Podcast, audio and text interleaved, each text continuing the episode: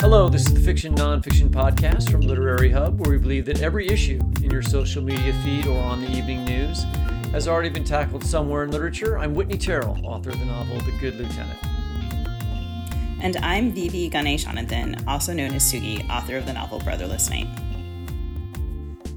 Sugi, AWP comes to my hometown and you just totally blow it off. I don't understand. I had to go to my hometown, Okay. um, but I was. well, that seems like a good answer. I was, um, you know, I think it's it's a testament to what a good conference AWP is. That I was like genuinely like Sri Lanka AWP, Sri Lanka AWP. Um, so tell me about the good stuff. What happened? The big, tremendous gossip of the conference was that they lost the tote bags. Oh, I heard about this actually. there, you- there you go. It actually is the real dish. And my uh, school was sponsoring, so we'd spent all of this money and we're on the tote bag, which we were very excited about. And then, oh no. yeah, I've got four though. I found I went today actually early, and I made they they had like 400 or something, and I got four of those 400. So I have I have four twenty five hundred dollar tote bags at my house. Good times. But it was fun. It was fun to see everyone. The panels were good. Um, I was on a couple that I, th- I really enjoyed, and um, we did oh, we did one on podcasting, and we did one that you were supposed to be on that you weren't there for, and then I did another one with uh, writers from Kansas City and Tulsa, which I thought was really great. That was organized by Rilla Askew. That's awesome. Um, I heard that there were some panels about Ukraine. Uh, I'm sure there were. Yes, I mean, you know, the the I've been following the war. I feel like American interest in the war is down significantly. You know, but it, it's only two years ago that that this war started. Yeah. I, do you remember like we did that episode with um, Anton Troianovski, the Moscow bureau chief of the New York Times, and, and Marci Shore, who's a historian from Yale. And it was about like if there will be a Russian invasion of Ukraine. We've never had such a prescient episode, and I really wish that had been wrong. Anyway, it seems like forever ago, but it is two years, and now Congress is debating an emergency aid bill that includes about sixty billion for Ukraine. Um, I'm always like, when you round and it's in the billions, I'm like, what? Um, anyway, so we're taping this Sunday morning, my time, because I'm in Sri Lanka, and Saturday night, Whit's time, February 10th. And senators are working on this bill this weekend and trying to come to an agreement about it. Given this sort of political pivotal political moment, we wanted to bring an old friend with some expertise back to the show to discuss what it means and how things stand in Ukraine at this moment. So we're thrilled today to be joined by the novelist Matt Gallagher. Matt Gallagher is the author of the novels Empire City and Youngblood, a finalist for the Dayton Literary Peace Prize. His work has appeared in Esquire, ESPN, The New York Times, The Paris Review, and Wired, among other places. He's also the author of the Iraq War memoir Kaboom, and editor of and contributor to the short fiction collection Fire and Forget Short Stories from the Long War. His new novel, Daybreak, which is out Tuesday, is set in Ukraine. Matt, welcome back to the show. Thanks so much. It's it's great to be back with y'all. Thanks for being here. Uh, I, you were like on like our second episode or very early on in the in this show, so it's a nice callback, and you've been on since. Yeah, I think I think the first I think uh, it was we discussed Kaepernick and, and uh, uh, kneeling with the American flag. So That's right. it it, ha- it has been a few years. You were actually like the original guest. Was Um, it the first show? I it was like the that's that it was this the, that's Okay. that's the first episode. It was like Matt and Brit Bennett Oh, um, that's talking right. about Colin Kaepernick Right. and like yeah. yeah and like um, Still a good episode. and yeah we will we will link to it in our show notes. Um, and Matt, you you might ha- you might actually be holding the record now for um, for for return guest. The Niners would be a hell of a lot better with uh, Kaepernick playing quarterback uh, than Purdy. It's my personal view. When, They're when I, lose to the Chiefs tomorrow. I am I am with you 100. percent I, I might be America's foremost Brock hate, uh, Brock Purdy hater, and uh, it, it's, it's caused great consternation on my my chat with my old high school friends who are mostly Niners fans. But I'm cutting I, I'm all of this if the Chiefs lose. Fair enough. Um, so, Matt, as our regular listeners know, you're a veteran of the Iraq War and journalist, in addition to being a novelist. And after Russia invaded Ukraine two years ago, you went there to write about it for Esquire. You published a few pieces. You've you've written essays about it and published those elsewhere as well. And you're in touch with people on the ground there now. So, just as kind of a starting point, we want to give our listeners a little bit of a lay of the land. What is the situation for the Ukrainian military and Ukrainian civilians now? There's a kind of grim resolve, I would say, that has settled in. It's uh, very clear both to the civilian population and certainly the military that uh, you know there's no white knight that's going to come charging across the border to save them. That uh, two years in, any kind of support they're getting both from the states and their European allies is going to be conditional and often in increments, uh, smaller increments than they would prefer and need. And there's a real sense of betrayal, to be frank, um, that, uh, you know, the, the headlines globally two years ago, you know, support Ukraine, uh, Ukrainian flags on kind of every Twitter bio, every social media account. Well, what does that really mean? And, and here we are two years in, which is maybe not that long in the grand scheme of things. Um, and they, they, feel, they feel largely alone, with perhaps the exception of Poland and the Baltic states, who are not coincidentally uh, border states with Russia, uh, who are still kind of full throttle support um, as, as much as they can. Uh, that said, you know, so that's the grim part of it. The resolve part of it is, and I, I do think this is kind of hard for Americans to wrap their heads around. This is not a choice. This is, you know, the, the they've seen the cities like Mariupol and in the east um, be completely razed by Russia. Uh, they've seen Ukrainian children taken from families and sent to cultural re-education camps in Russia. Uh, th- this is not this is not like many American wars that we're familiar with. I, we, we tend to view this concept through. It's a it's a war for survival, and so they're dug in. They you know uh, from from Lviv in the west all the way out uh, uh, to to Kharkiv and Kherson in the east, they're in it for the long haul, and and they're fighting for their survival, but they're increasingly understanding that this is a battle that they're going to be fighting on their own, and and it comes with a lot of ugly, ugly thoughts and ugly emotions, particularly after the kind of the start of this war when you know they were the world's darling for for a few months at least. I'm, I guess when you say ugly emotions, do you mean like if you're an American there in Ukraine now that that's something you personally hear that people are angry at you or on behalf of the country?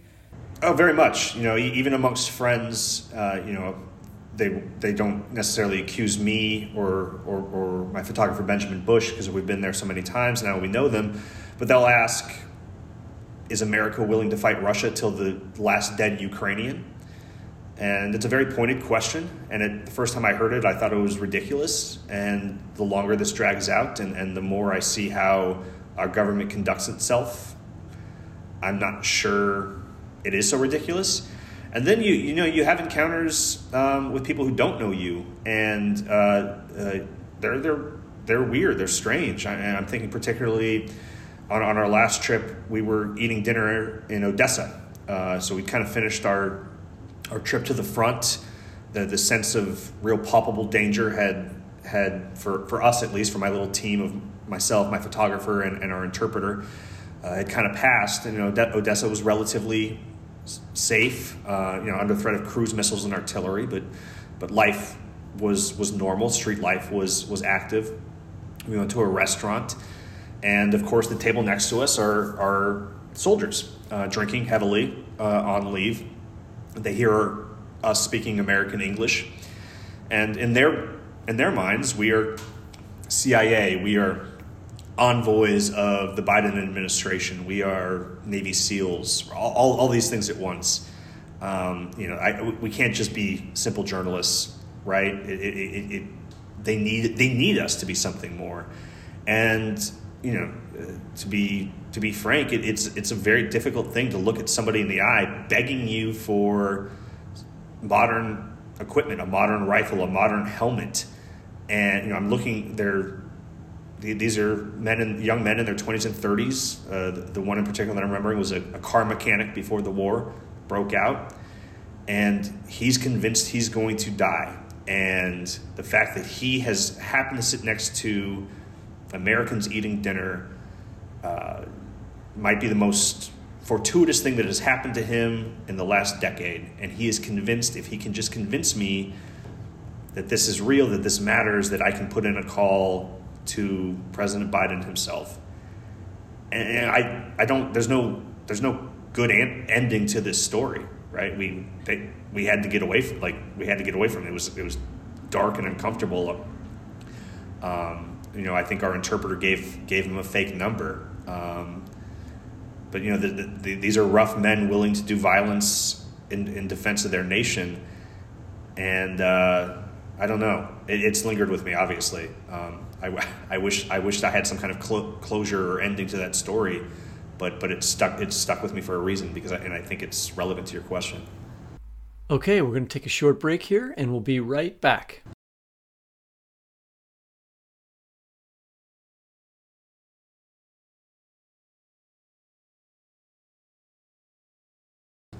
It's interesting to me that you say the way you're framing this because it, it is uh, the Ukrainian perspective is that the Biden administration has not done as much as they would like for them to do.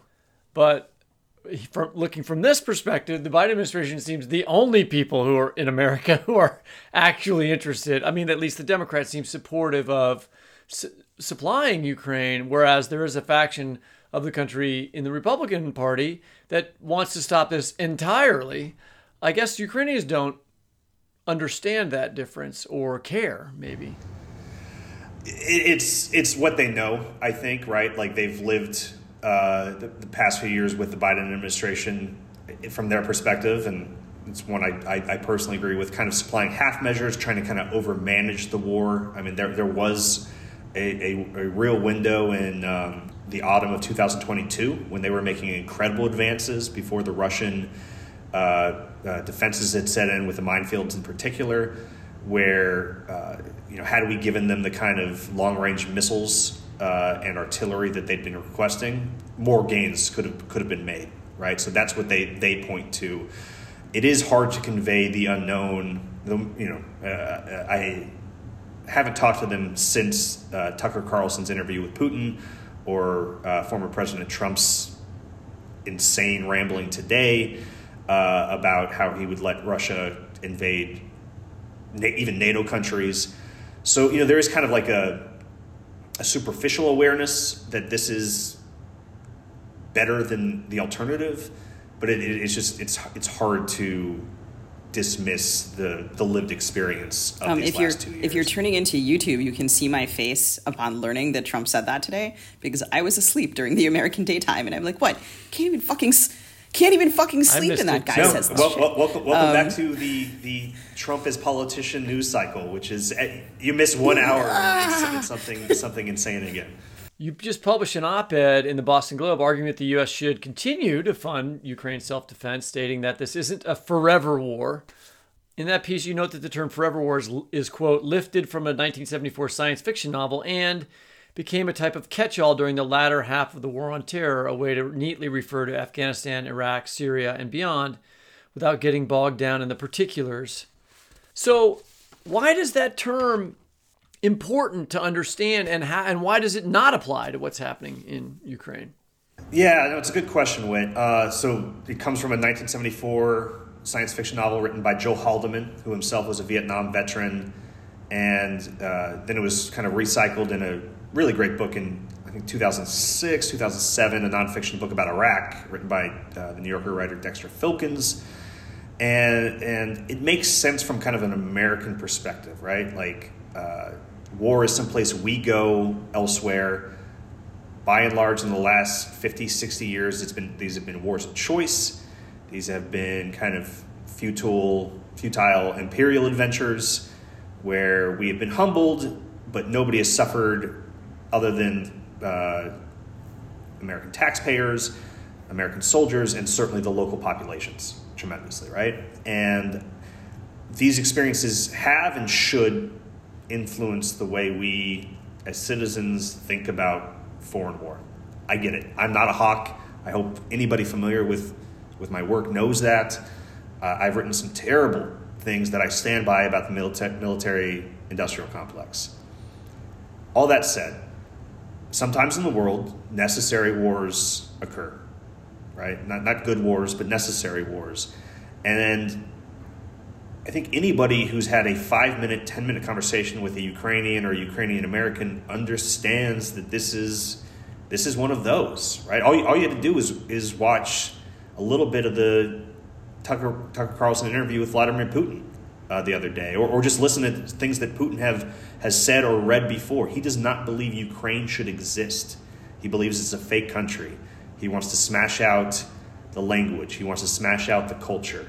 Um, yeah, and this, this is this didn't arise from him. This is an old, you know, Soviet Stalin did the same thing. You know, it, it goes goes way way back. There's a culture and a history here um, that is very real, and and I worry tremendously that as Americans we're so used to kind of viewing war through this kind of forever war prism, right? Where war is a choice, um, where in the modern era, volunteer soldiers can choose to go and fight and kill and die. Uh, that we're not, we're forgetting things like Ukrainian agency, that we're, we're forgetting that uh, peace does not mean uh, an end of armed conflict, right? Like if, if we, let, let's say America and the EU stop supporting Ukraine tomorrow, right? Um, and uh, Ukrainian, the Ukrainian military gets gets overwhelmed. That's not the beginning of peace. If anything, that's the great the the, the start of even more horror. Right? Uh, cities will be completely razed. Uh, uh, gen- I mean, genocide will occur in, in, in, in the actual definition of the term. So, if you believe in peace, if you seek peace, you have to, at, at the very don't listen to me. I'm, you know, I'm just an American. You know, I'm an American writer, and you can think whatever you want about me, but actually listen to what Ukrainians are saying, uh, and not just you, you, know mouthpieces, right? Like not not not politicians, not Zelensky, um, not not his PR team. Talk to some of the people I've met, or, uh, or, or you know any any kind of journalists. People in eastern Ukraine, the kind of people that Putin says he's saving, he's rescuing who want to be part of Russian society, who are net, you know who have lost grandsons, who have lost neighbors in this war, and are now full throated Ukrainian in a way they weren't three years ago. Just just have a little intellectual humility and stop viewing everything through our American prism. And maybe maybe you'll reconsider why this war is happening and, and why it needs to be supported. So, um, yeah, so much of what you're saying is fascinating because it's translated in a really interesting way to to your novel, which we're going to talk about in a little bit. But um, like, there is a character who who gives a speech that's sort of along the lines of what you were just saying. So we were talking about, you know, kind of like equipment shortages and, and things. And one of the things I was reading about was that Ukraine is specifically facing an ammunition shortage. And last year, like Russia was facing, or sorry, I guess, yeah, last year, 2023, Russia was facing an equipment shortage. So it was like interesting that both sides are having this at like different moments. At the top of the show, we were talking about the emergency aid bills being discussed in the Senate. Presumably, this the Senate is working on this weekend. Um, I don't know that I have much faith that politicians are working in any real way, but they're talking about sending 60 billion to Ukraine. This is like tagged to a bill that also has emergency aid for Israel in it. Can you talk about how this money would change things for Ukraine and the conversation in Ukraine around the equipment shortages and U.S. aid? Sure. Yeah, I, I sometimes worry that because the, I mean, it makes total sense that, that these aid packages get tagged with kind of specific numbers, but you know, if you delve into what it means, it's not just money, right? It, like, uh, uh, there's this I, you know, we're not sending Zelensky a 61, uh, a 61 billion dollar check. Uh, with this particular package, it, uh, uh, if it gets through, you know, about one third of that actually is to restock uh, American defense contractors that who that have already um, sold weapons and artillery and air defense equipment to Ukraine. So when I see Republicans in particular pushing back on this, suddenly being against uh, American defense uh, contracting, um, I, am just baffled. I'm, I'm, baffled by the po- like domestic politics of this. I think 15 to 20 million uh, will go uh, is is money uh, going to Ukraine to be able to purchase uh, defense equipment from your other European allies, right? So it's, it's almost kind of a, a bonus to the EU um, package that was passed last week that is going towards Ukraine. Some of it has nothing to do with with war or weapons. Uh, I believe about half a billion of this package goes directly to internally displaced Ukrainians, right? Is, is, is, is, is earmarked specifically to help Eastern Ukrainians who've had to flee to, to Kiev in the center or the western regions of the country uh, to escape to escape all this, right? So even the most humanitarian anti-war person on the planet, whether on the hard left or the hard right, should I, I would think would, would believe, hey, that's taxpayer money that's that's that's going someplace real and meaningful. So it's it's it's frustrating sometimes that, that this can be framed simply as, as, as a money thing. Uh, but you know the money that goes to the weapons is very real. Uh, in the op-ed that that Whit mentioned, I make note of the fact that you know Russians are, are firing about ten artillery shells for every one the Ukrainians now manage. It's a huge part of the war. Uh, every every Western vet that I've interviewed over there that, that served in Iraq or Afghanistan cannot stop talking about the difference of what weapons from the sky mean, particularly heavy artillery, but also drone bombs, and, and how different that is than what what my generation of American soldiers experienced. Uh, air defense weapons is, is another aspect of this. Uh, the interceptors, in particular, have been uh, very successful protecting the big cities in Ukraine, Kiev and Odessa, Lviv, out west. Um, you know, these are protecting innocent civilians from random R- Russian missiles. I, unless you're living under a rock, you have to realize that the Russians have zero interest in targeting only military targets. Uh, I've walked through the wreckage myself. Uh, a great Ukrainian young woman named Victoria Amelina who's a Ukrainian writer, happened to be eating in the wrong pizzeria at the wrong time last summer uh, and, and was killed. A, a, complete war crime. A complete war crime. Fam- I mean, innocent families going out to dinner, uh, uh, nowhere near a barracks, nowhere near a base, nowhere near an artillery position, a Ukrainian artillery position. This is what this money is going to. Is is is not helping Ukrainian military advance so much as it is helping Ukrainian society survive and endure. Uh, these are real people's lives. Uh, this is this is a real culture. This is a real society, and, and I, I, don't know. I wish I wish more of that was kind of being injected in this conversation, and it, if nothing else, it would force some of the detractors and, and skeptics of of our support to confront the reality of, of, of what they're naysaying. Okay, we're going to take a short break here and we'll be right back.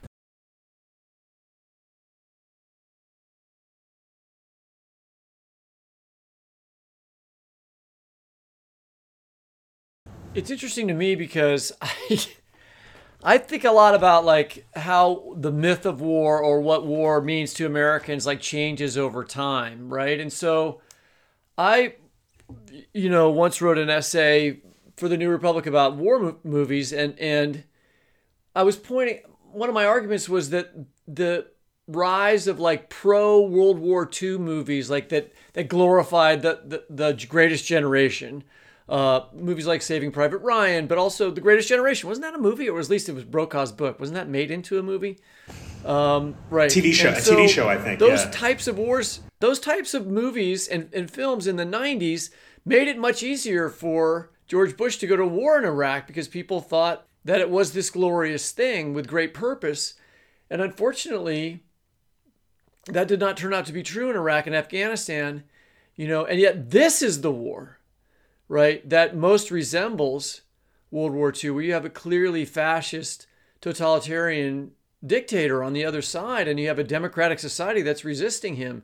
And, you know, he's murdering civilians and torturing people and doing terrible things that we know are happening. And it seems like that is, if there's anything at all that, you know, America is just maybe we just got worn out by being in so many stupid wars since World War II that we can't actually recognize that this is something resembling that. Yes. Uh, I, I, that, first of all, that, that essay that you wrote from the New Republic was excellent. Um, I, I, remember it. Uh, and I, think you're on to something. Like, um, what's the one thing that unites all of this is kind of American hubris, right? That the idea that, uh, gosh, it's been over 20 years now, but that we could we would go go to these countries, take out a dictator, uh, and, and establish democracy from the top down in the name of freedom. Insane, genuinely insane. Looking back on it, uh, and then 20 years later, uh, you know, for, for very good reasons, uh, American people are skeptical. Uh, the American people are uh, some of whom had direct connections to those wars and feel betrayed by our government and, and, and by the defense complex, are wondering why this is any different. And I, I just, it, it takes intellectual humility to just take a step back and consider how and why it is. Because uh, otherwise, you're, you're, you're falling under the same kind of hubristic uh, tendency that you condemned George Bush for right? Like viewing, believing that uh, Ukraine is, is, is that the Maidan uprising, social uprising in 2013 was a CIA plot is just as full of American hubris as George Bush was back in back in 03, thinking that, uh, or Donald Rumsfeld was, thinking that it would be a short war in Iraq and that we wouldn't there, there wouldn't be any kind of insurgency, right? Uh, don't get me wrong, Ukraine is a flawed country right? Uh, it's it's been trying through fits and starts since it gained independence in 1991 to to kind of purge itself of its demons. Uh, the the corruption issues that have made international news are real, but it's been making incre- incremental progress. You know, every five to ten years, the country has had an internal social protest movement, trying to become more democratic, trying to become more part of Europe. This is this is not the propping up of a democracy from the top down. This is this is the defensive one, and it's flawed. But guess what? So is ours. All you have to do is pick up a newspaper and realize we, you know, we, we, we should not be proclaiming down at anybody about uh, a complicated population trying to figure it out. Uh, I, I, just, I don't know. I, I it's, it's frustrating to me because I, I have friends across the political spectrum that I ask consistently, sometimes more politely than others, uh, uh, uh, more more politely than other times, just take a step back and consider this from a Ukrainian perspective, and consider like just take a look at their history and realize that like they want what we have, or they want they want what we they think we have, and like here's an actual opportunity for America to be what we always proclaim to be, what we always aspire to be. It's been, and we're going to drop the ball. I, it's it's I don't I, I I've never been more patriotic than when I was over there talking to everyday Ukrainians about what they think America is. And I've been, I don't know if I, even, even after my experience in Iraq, man, I, I don't think I've ever been more dispirited about what my country actually is than watching what we're doing to Ukraine right now.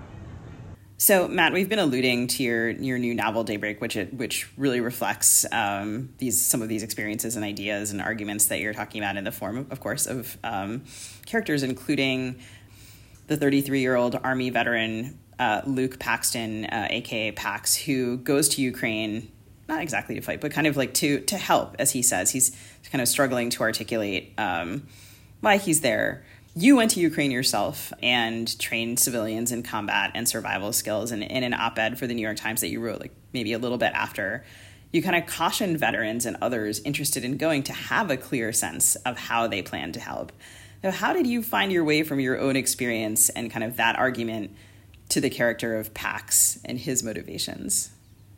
Sure. So, you know, Luke Paxton and his colleague Han Lee, who he goes over with, uh, are very much informed by the type of veteran I met over there who did not uh, heed, my op-ed's call. And we're going to help. And, you know, the, there's something tremendously brave about that. But uh, there's also something deeply flawed about this. That right? Uh, these are these are complicated, messed up, uh, flawed people in many ways. It is not a normal thing to be able to take off from your regular life and go to a war zone on a whim. Uh, I say that with uh, some hypocrisy, perhaps, but uh, I I was just kind of fascinated by the dichotomy of cur- the physical and moral courage of what they were doing um, in pursuing the defense of an ideal and an idea, but also the kind of the, the hard reality that these are messed up people in some cases with real dark, murky pasts who maybe haven't thought through the potential ramifications of what they're doing and the long-term consequences of that, not just on themselves, but on on Ukraine, on their families back home, uh, uh, etc. And you know, fiction. Nothing's better than kind of exploring the murky grays uh, of existence than, than fiction. So, put you know, put, putting putting some of these men and women that I'd met over there into characters for this book. It, it, I don't know, just made all the sense in the world. Okay, we're going to take a short break here, and we'll be right back.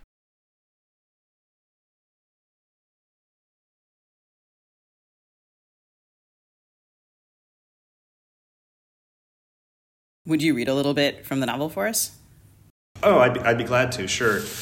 Um, I'm going to read from a couple pages. Uh, it's early in the book in chapter two. And what has happened is uh, uh, Han Lee has been accepted into the International Legion by a Ukrainian military recruiter, but because of his murky past and, and, and his kind of very visible uh, post traumatic stress, uh, Pax has been, been rejected.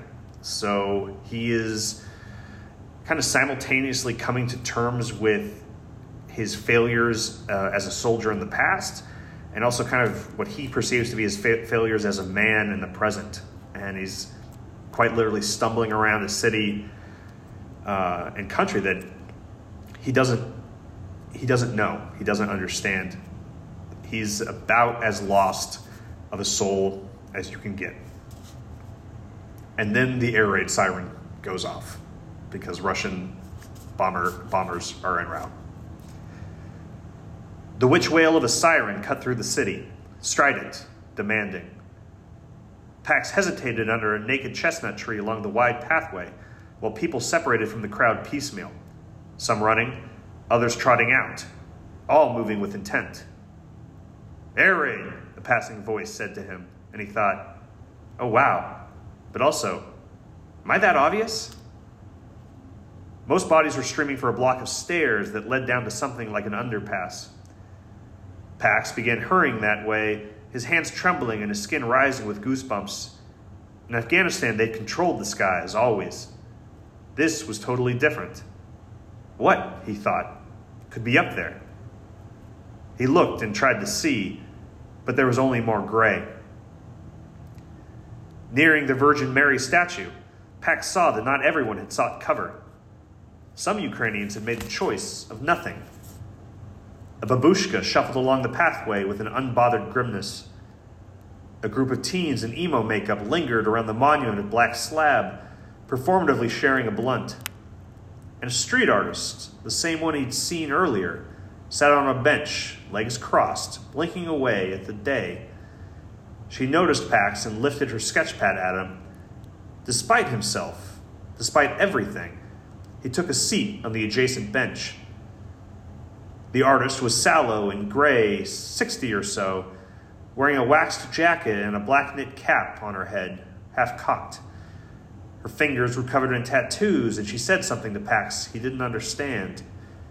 He said no, then asked, English? The woman rolled her eyes and said something else he didn't understand. Then she began sketching. Pax focused as much as he could on being normal. He took long breaths to steady himself and adjusted his headband for the drawing. He listened to the thump of his heart and the insistence of the siren. Fuck, he thought, looking up at the opaque sky again. What's fucking up there? The artist barked at him, probably with a curse, he thought, and he returned his attention to ground level. What had Lee said about profanity? Sometimes it's the only expression of human decency left to us. Fuck, Pax thought again. Nothing about this feels decent. What is up there? He slid his prayer beads from his wrist and clasped them between his hands like jewels. The siren kept wailing, and he kept rubbing one bead over and over, feeling its chipped turquoise paint with a fingertip. It calmed him, as he knew it would. Sometimes, always when, he'd been when he'd been drinking, usually when trying to impress a woman, Pax would say the beads had been a gift from an Afghan child. A boy he'd become friends with, the son of a respected elder and ally, a man just like him who wanted dignity and purpose, and to leave the earth a little bit better than he'd found it. He'd even given the boy a name, Ali, and Ali was a mischievous sort, peddling the Americans DVDs and cigarettes at markup. He was a good kid, though, a good kid, part of a new generation of Afghans who grew up knowing freedom and democracy and all those other fancy words that sound hollow to people who already have them, but mean so much to those who don't. It was a lie, though, all of it, a figment twisted up by some demented corner of his brain. A harmless one, Pax thought most mornings after, but stupid, something I shouldn't do anymore. Most of the Afghan children his platoon encountered either screamed for chocolate or fled. In the valley over from them, Navy SEALs had wasted some civilians, and word had got around. He'd found the beads in the dirt during a patrol through some know nothing mountain village. Then he'd stuck them in his pocket without bothering to look and see if they might belong to one of the locals watching them from the windows of their mud huts. He'd brought the beads back to the American outpost and cleaned them under canteen water to have a war trophy, to have something that proved he'd gone and done something exceptional. It was only years later, driving home from a bar through empty dark, that he considered the possibility that someone else, far across the globe, someone who'd watched the act through a window, maybe believed he'd stolen the beads. And then he maybe believed he had. The air raid siren strangled out halfway through its pitch, replaced by the stun of its absence. Pax held his pose for the artist, realizing his internal dread from earlier had been overtaken by a more corporal dull ache. Which is good, he thought. I can deal with this. People were trickling back to the pathway. As the artist clucked to herself and began erasing something hard, a shape appeared to his side. It was a girl, brown hair, flat brow, wearing a large man's coat down to her knees, her fingers poking out of a rolled back cuffs like little sausages. Her hair was greasy and matted, and she smelled of stale urine. Hello, Pax said. She replied in Ukrainian and put out her arms like a plane, lips rumbling to make an engine noise. Only then did he recognize her. She'd bumped into him earlier on the pathway.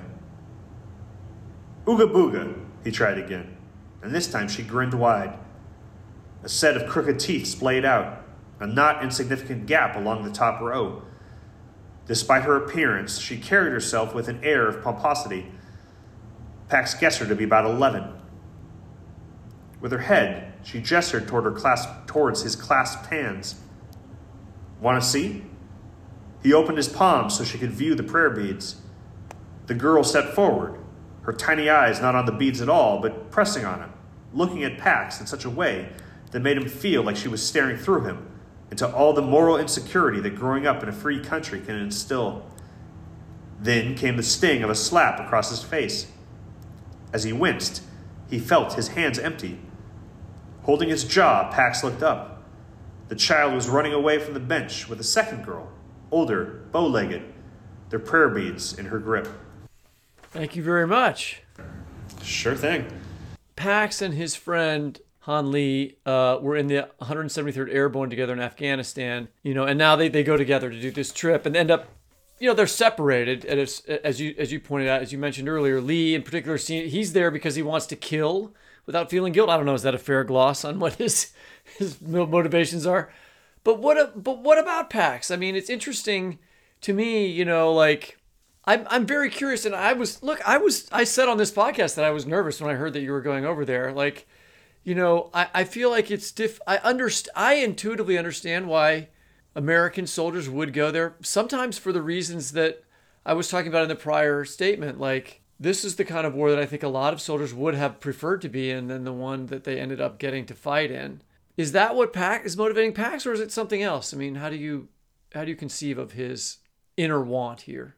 It's part of it. You know, one of the recurring questions in the novel uh, posed to, posed to them by many ver- uh, various Ukrainians is why are you here?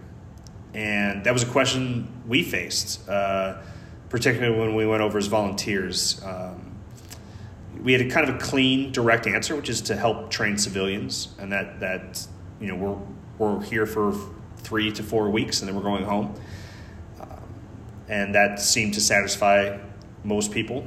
Um, Han Lee has a very clear, direct answer that seems to satisfy most people, which is I'm I'm here to kill Russians. Uh, it's kind of messed up in some ways, but when your country's under threat, and particularly when you're a Ukrainian military recruiter, that is what you want to hear. Pax, almost to his detriment, is honest. He's not quite sure. He's figuring that out, I think, on most pages of this book. Maybe, maybe until really kind of the last chapter. He wants to help, but he doesn't know how. And I think what you just said, Whit, is exactly why he's there, is that I think Pax is a decent decent human being that maybe doesn't have uh, hasn't figured it all out. That that you know a messed up, unnecessary, flawed war turned him into a, a messed up, flawed human being. And he's still sorting through I mean, that. he's been damaged. You know, the, I mean, those prayer beads that are in that passage that you read. You know, those those are his war memento, but that actually are the are an expression of his war trauma you know i mean the the the the, the way that he, that he that he is shell shocked to use an older term he's stuck there uh, unlike one of the, the key things that i wanted to show with the difference between him and svetlana uh, they'd been lovers 10 years before she's moved on uh, this current war. Svetlana is. We haven't talked about her yet, so this sure. is a woman that he. This is a Ukrainian. Prior, yes, a Ukrainian woman he's woman. hoping to see. Correct. Yeah, she she has moved on. She's a mother now. She's lived a life. The the current war is threatening to trap her in the same way that the Afghanistan war trapped Paxton, right? Uh, and and uh, yeah, he. I'll be I'll be blunt. He has he has severe post traumatic stress in a way that yeah. uh, uh, he, that was the term I was looking for. Yeah, yeah. I, but you know, he he he, he would fight, like he, he might fight that. I you know I um, it's a complicated no, thing. Uh, anyone reading the character for sure. So he is deeply unsatisfied with life in America, and he's hoping that Ukraine and maybe also Svetlana uh, can give him some kind of renewed sense of purpose and uh, in, in, some in some ways that's kind of pathetic. In some ways, I find it very inspiring. That because um, for him, the last time he remembers being happy, remember the last time he remembers having direction was with her right before he deployed to Afghanistan, and the world has moved on, even if his mind hasn't. And that that that is the entry point I think readers find him at as they're riding the bus into Ukraine on page one. So one of the things I appreciate is, I mean, we're with him, but also, right, the book takes detours into other points of view, and and you have gone to some, like said, right, like this moment. There's this, I mean, the beads. We asked you to read this passage because it's like there's this, right, the beads being snatched from him by this child have this like this great symbolic weight, and um, by a child was trapped in a trapped in a war that's very different than the one that he came from, kind of as you were speaking about earlier. Um, and so that's a moment of agency that you see, kind of like civilian life in all like these multiple forms during an air raid, and then of course also Svetlana um, and other kind of um, like activists with whom she works. Uh, so you you kind of work to, despite you know we see things through Pax, but we also see the ways in which he's like sometimes unable he's unable to sometimes reconcile things in his head but we have the information actually to kind of like get the portrayal which is really which is really great. Um, can you talk a little bit about like kind of portraying civilians and how you thought about doing that? Sure sure. No I, am I'm, I'm thrilled to hear that that came through because that was uh, even on draft one page one that was a huge intent of mine. Um, you know I'm, i was keenly aware that i'm working in a, a kind of a specific tradition Hemingway, Conrad, Graham Greene, or you know Orwell, like white man from the West goes to uh, foreign country in the midst of conflict, hoping to help. Hope you know, uh, and you know. I, I don't want to dismiss those authors. Their books have meant a great deal to me as a person, and in some ways have sh- helped shape them. But you know, the world in the 21st century is very different. Uh, America's relationship to the world is very different, and capturing uh, you know, formative experience in my life, frankly, in, in Iraq was was understanding that uh, uh, my scout platoon was only there for 15 months, which is a not short time, but that for the Iraqis that we were living amongst, that we were working with, that we were fighting, this was everything. You know, this had been a decade of their life, and it would endure after we left, and that that that has shaped every sentence I've ever written. Uh, so tapping into the Ukrainian perspective, tapping into the civilian perspective, was was vital. I, I, I would not have sat down and, and, tried to write this novel without pursuing those things. It's very, it was very important to me. I, to end on a Ukrainian note, for example. Um, I, I, didn't, when I first sat down to write this book, I wasn't quite sure, even though I knew it was, would be largely told from Pax's perspective, I knew I would end from a Ukrainian character. I just didn't quite know yet, uh, quite, quite know which one yet. So, kind of providing these kind of sh- short but powerful uh, glimpses into other characters' perspectives, not just about Pax, but about these internationals showing up and, and quote unquote helping. Um, I don't know. I, I think it just allowed me to layer this book uh, and populate it with some complexity and nuance that just I don't I don't know if it would have been possible if I'd always stayed from Pax's perspective uh, or or always an American perspective. Matt, thanks so much for joining us. Um, and listeners, don't miss Daybreak, which is, will be available in your local independent bookstore on Tuesday. Congratulations. Thank you so much, and uh, always a pleasure to talk with you all. Thank you.